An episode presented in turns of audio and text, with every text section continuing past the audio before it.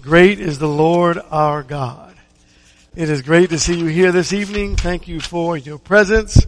Those of you who are online, those of you who are present with us today, we are uh, just as excited in the evening to worship our God as we are in the morning. And we thank Him for His grace. Let's please go to God in prayer. Great Heavenly Father, we praise and thank you. We praise your name and hallow your name. For you are magnificent and mighty. In the beginning, you created the heavens and the earth. You've always been and you will always be. Thank you for recognizing us. Thank you for knowing us. Thank you for loving us. Thank you for Jesus, your great son, who died that we might live. Thank you for this wonderful opportunity that we have to worship you. Thank you for your written word so that we might be able to serve you without confusion. Thank you, Lord God, for all that you do, for all that you've done, and for all that you will do. These things we pray in that wonderful name of Jesus Christ. If it be thy will. Amen. Acts chapter 17 tonight. Hallowed be thy name. The disciples asked Jesus to teach them how to pray. And that prayer started out, Our Father who art in heaven, hallowed be thy name. Tonight I want to talk about that for just a moment.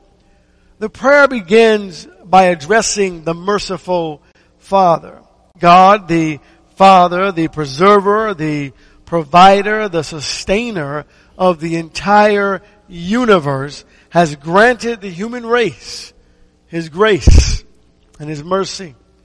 In Acts 17 in verse 26, the Bible says, And he made from one every nation of mankind to live on all the face of the earth, having determined their appointed times and the boundaries of their habitation, that they should seek God, if perhaps they might grope for him and find him, though he is not far from each one of us.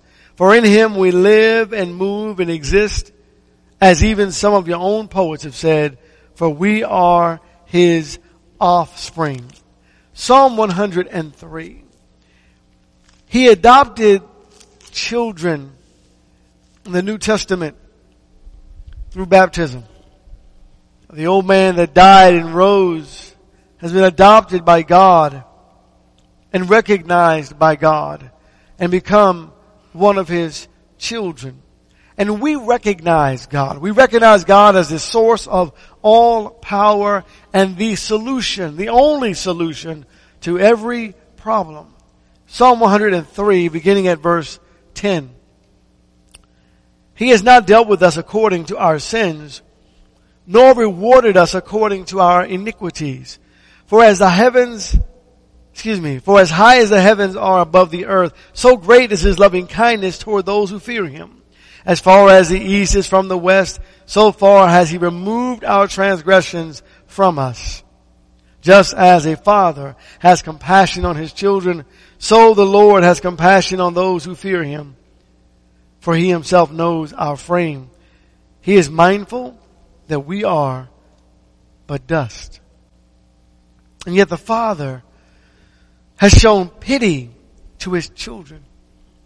Without limitation, He has brought to us His matchless grace. It is an unspeakable privilege to be able to address the Almighty God personally and to be able to call Him Father. Our Father who art in heaven, hallowed be your name. Father, the recipient of our prayer. Father implies intimacy, this relationship that we have, this personal relationship with our God. The relationship with our Father is a relationship with the sovereign creator of the universe and the judge of all mankind. Father. Psalm 103 in verse 15. The Bible says, as for man, his days are like grass. As a flower of the field, so he flourishes. When the wind has passed over it, it is no more. and its place acknowledges it no longer. But the loving kindness of the Lord is from everlasting to everlasting on those who fear him and his righteousness to his children's children. To those who keep his covenant and who remember his precepts to do them. The Lord has established his throne in the heavens and his sovereignty rules over all. What is it that we desire? Turn to Acts please, uh, chapter 17. We desire mercy and compassion from our compassionate and merciful God. Our Father who art in heaven. That's his dwelling place. Heaven. And as we approach God in the heavenlies in our prayer, I want to talk for just a moment or two about our attitude in that relationship to Him or towards Him through prayer. First, verse 46 of Acts 7. And David found favor in God's sight and asked that he might find a dwelling place for God, the God of Jacob. But it was Solomon who built a house for him. However, the Most High does not dwell in houses made by human hands. As the prophet says, heaven is my throne and earth is the footstool of my feet. What kind of house will you build for me, says the Lord? Or what place is there for my repose? Was it not my hand which made all these things?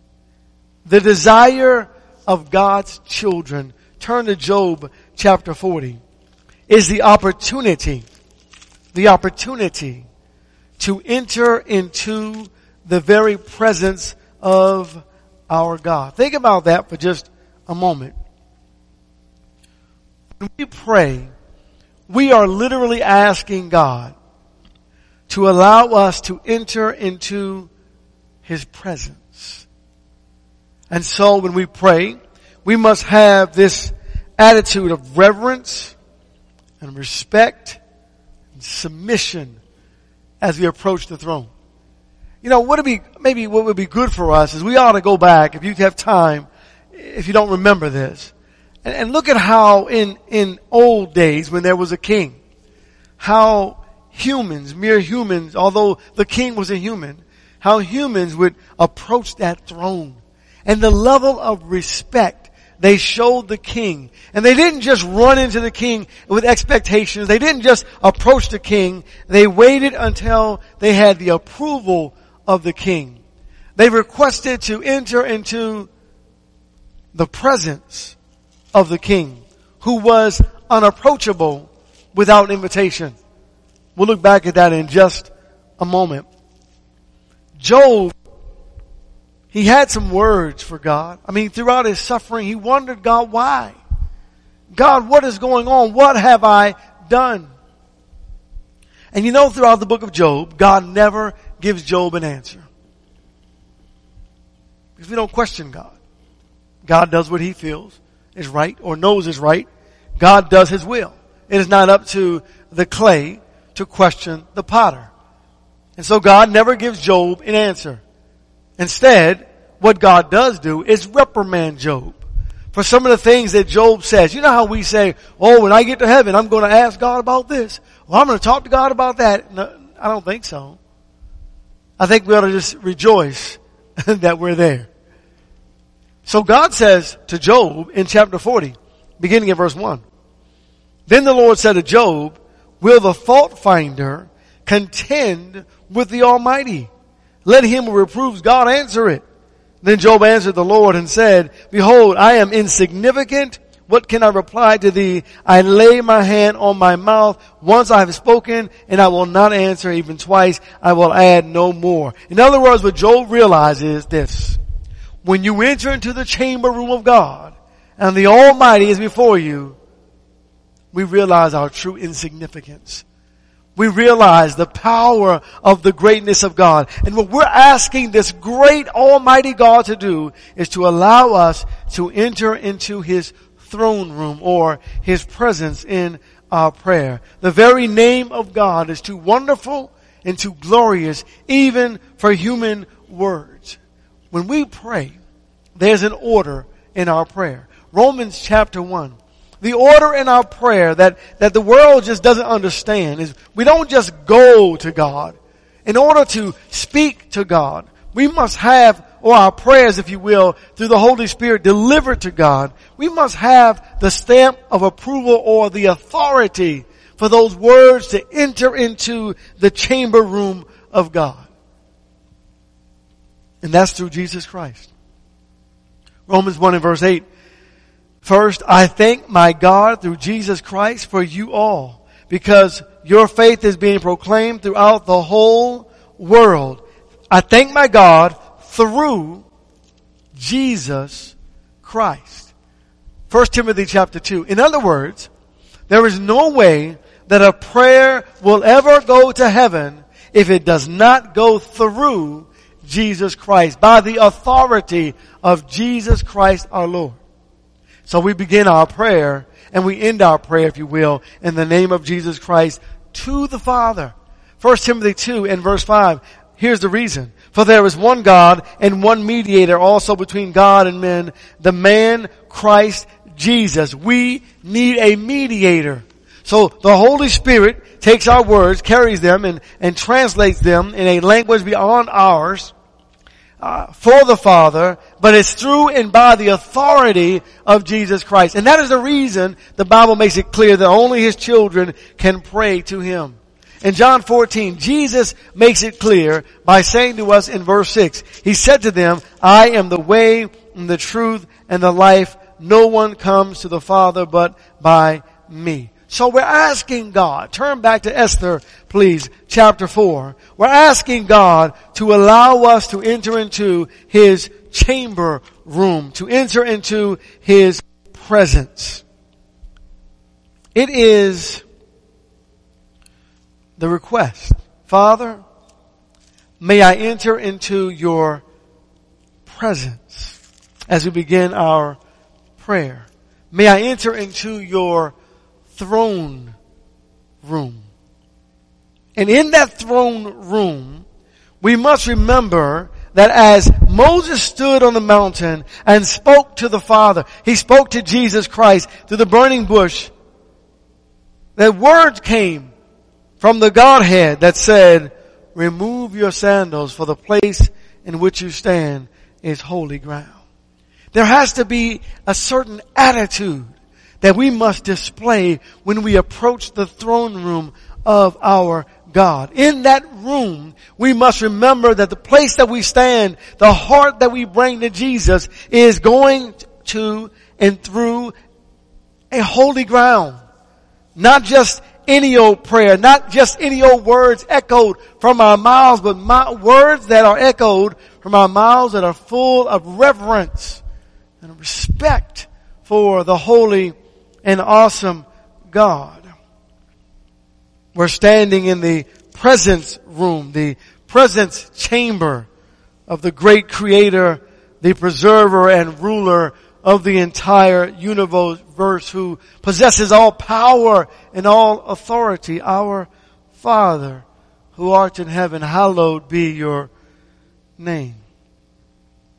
Approaching the throne of God must be treated with the utmost reverential level of respect and homage. And more than than what's given to humanity, right? So let's look quickly um, at, at, how they approached uh, the attitude, if you will, of approaching the king. Just in the book of Esther, just for a moment, uh, chapter four, beginning at verse nine, the Bible says, "And Hathach came uh, came back and related Mordecai's words to Esther, and then Esther spoke to Hathach and ordered him to reply to Mordecai.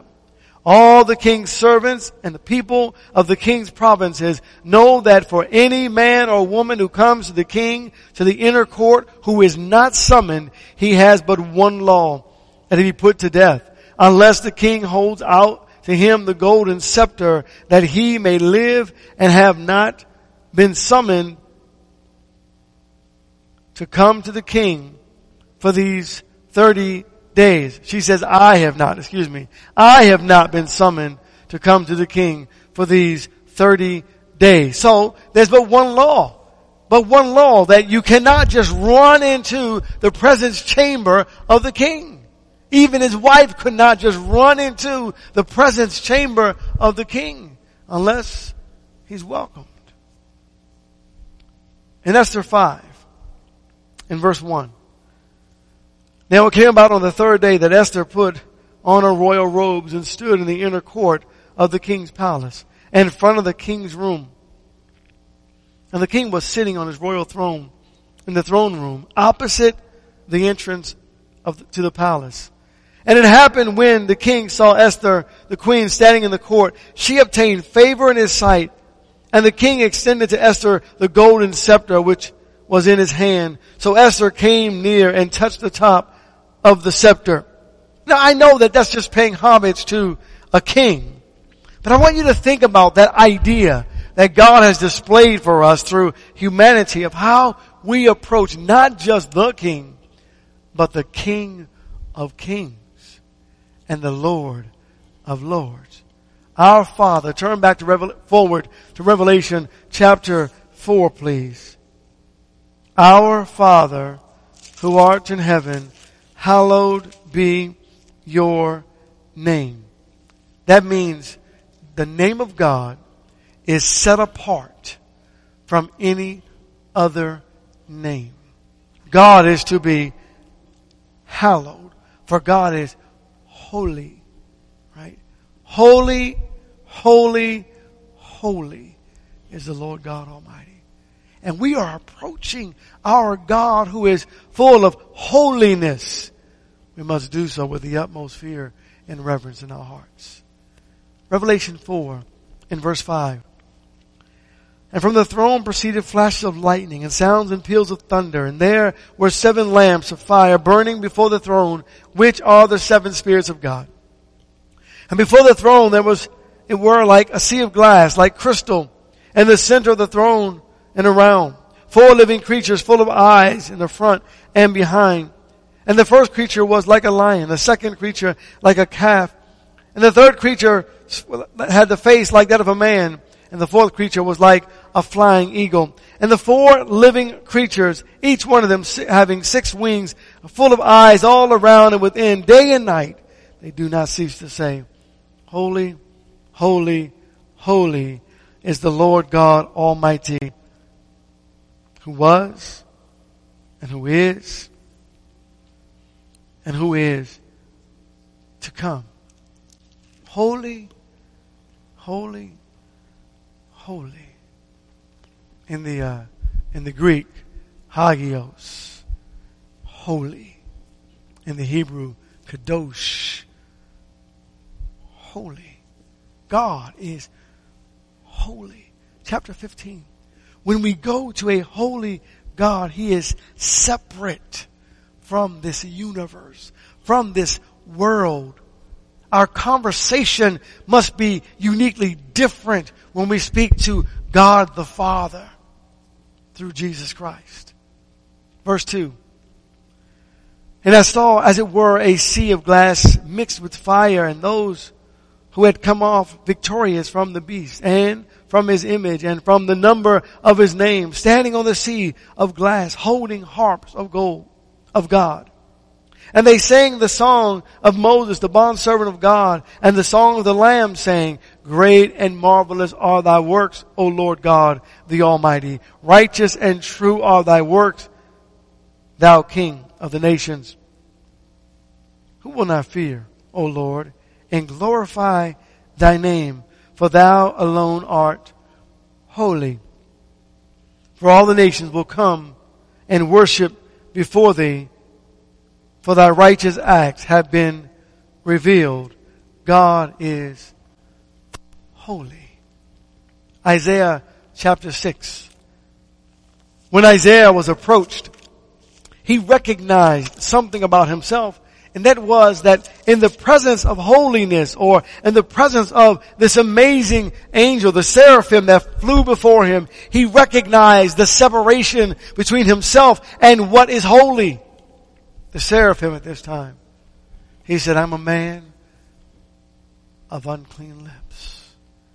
You see, there's this level of humility that must possess our minds when we go to God in prayer. As the seraphim flew, the Bible says in Isaiah 6 and verse 3, and one called out to another and said, Holy, holy, holy is the Lord of hosts. The whole earth is full of His glory. God, the glorious God, the Lord of lords and King of kings. When you enter into the presence room of God, what kind of attitude do you possess? Let's turn to Habakkuk chapter 2. What kind of attitude do you possess? Do you have an attitude of serenity where you surrender to God, where you recognize that uh, you are but dust and God is holy and we're begging Him, we're in His begging place, begging our God to even listen to us. And then we are amazingly thankful to God that He heard us, that He listens to this mere mortal man. Thank you, God. For God is in His separate place, His holy palace. He is beyond this universe. God is transcendent. And the Bible says, but the Lord is in His holy place. Let all the earth be silent before Him. I want to look back at verse 18. Verse 18 says, what profit is there is the idol when its maker has carved it or an image, a teacher of falsehood. For its maker trusts in his own handiwork when he fashions speechless idols. Woe to him who says to a piece of wood, awake, to a dumb stone, arise, and that is your teacher. Behold, it is overlaid with gold and silver, and there is no breath at all inside it. But the Lord is in his holy temple. Let all the earth be silent before him.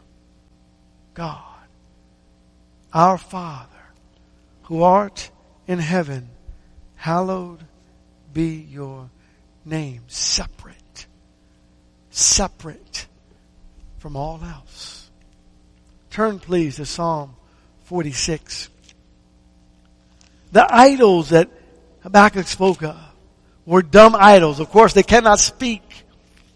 But God is a God and the only God and the only God who speaks, who hears, who listens to us. God is in his separate place. He is separated from all else. God is holy. And when we go to God in prayer, there has to be a transformation of the mind where we step away from the world for just a moment and we beg God to allow us to enter into His holy room, into His holy chamber before His throne. And we say, Our Father, who art in heaven, we recognize the sanctity and separateness of your name and of you. Psalm 46 and verse 10. Cease striving and know that I am God. I will be exalted among the nations. I will be exalted in the earth. God. Separate. Separate. Separate our God from all things seen and unseen. For there is but one God, and He is a mighty God. And when we approach our God in prayer, it's as if to say, remove your sandals, for the place in which you stand is holy ground. Our Father, who art in heaven, separate and apart from all else, hallowed be your great and amazing name. Psalm 136. As we read when Paul, Second uh, Corinthians chapter 12, and he said that he knew a man, whether in the body or out of the body, he does not know. But this man spoke, he, he heard words that were unlawful for man to speak. God is beyond us. We must recognize it. Psalm 136, beginning at verse 1. We think about this. Prayer is a response to God for what He has done. And we are grateful for what He has done and what He is doing. And we are, we are, we are saying in our prayer continually, thank you, God. Thank you. Verse 1. Give thanks to the Lord for He is good, for His loving kindness is everlasting. Give thanks to the God of gods for His loving kindness is everlasting. Give thanks to the Lord of lords for His loving kindness is everlasting. To Him alone who does great wonders for His loving kindness is everlasting. To Him who made the heavens with skill for His loving kindness is everlasting. To him who spread out the earth above the waters for his loving kindness is everlasting. To him who made the great lights for his loving kindness is everlasting. The sun to rule by day for his loving kindness is everlasting and the moon to rule by night for his loving kindness is everlasting. Turn to Colossians please, chapter 1, beginning at verse 9. For his loving kindness is without question unexplainable, undeserving. It's because God is who God is. And we thank Him for that. In verse 9 of Colossians chapter 1, for this reason also, since the day we heard of it, we have not ceased to pray for you and to ask that you may be filled with the knowledge of His will and all spiritual wisdom and understanding so that you may walk in a manner worthy of the Lord to please Him in all respects, bearing fruits in every good work and increasing in the knowledge of God. Strengthened with all power according to His glorious might for the attaining of all steadfastness and patience, joyously giving thanks to the Father who has qualified us to share in the inheritance of the saints in light. Thank you, God, for qualifying our works. You know, the fruit of the Spirit is a qualified work, right? It's not that we love any better than the world. It's not that we are any better than the world necessarily in our works, but it's that our works are qualified and sanctified by our great God. I close with you this evening in 1 Corinthians chapter 15. And it is because of this gospel, the plan of God, that humanity is saved. That's how we were saved. You know, we um, uh, cannot come up with a better plan or a different plan. And I know the churches today are becoming more and more progressive and where do we have that authority? We, we just have to, we just have to, to realize that the same gospel that saved about 2,000 years ago is the same gospel that's saving today. It's no different. It's as if God has changed. When I was in the world, I believed that. I was taught that. I was told that God changes with the times. So then God understands why we live the way we live and do the things that we do and they are acceptable because God is progressive and God changes. And yet when you read the scriptures, God says, I change not. Worship doesn't change, brethren. God doesn't change just because we change or because we want it. We have to remember God is separate from this world. And if God wanted change, He would have brought it. And He did. in Jesus Christ our Lord. The gospel is still the same message, beginning at verse 1 of 1 Corinthians chapter 15. Now make known to you, brethren, the gospel which I preached to you, which also you received, in which also you stand, by which also you are saved, if you hold fast the word which I preached to you, unless you believed in vain. For I delivered to you as of first importance what is also received, that Christ died for our sins according to the scriptures, and that he was buried, and that he was raised on the third day according to the scriptures. The gospel. And we are thankful to God for the saving grace of the gospel message of Jesus Christ. Today, we encourage you to be buried with Christ in the waters of baptism, to be raised with Him by the power of His glory, to surrender your will to Him. If you are a member of the body of Christ and you would like prayers made in behalf, uh, your behalf, let it be known to us. Contact us and we will not only pray with you and for you, but do all that we can to help you and assist you in the ways that are necessary. The lesson is yours. If you need help in any way, please make it known to us. God bless each and every one of you and thank you for your time.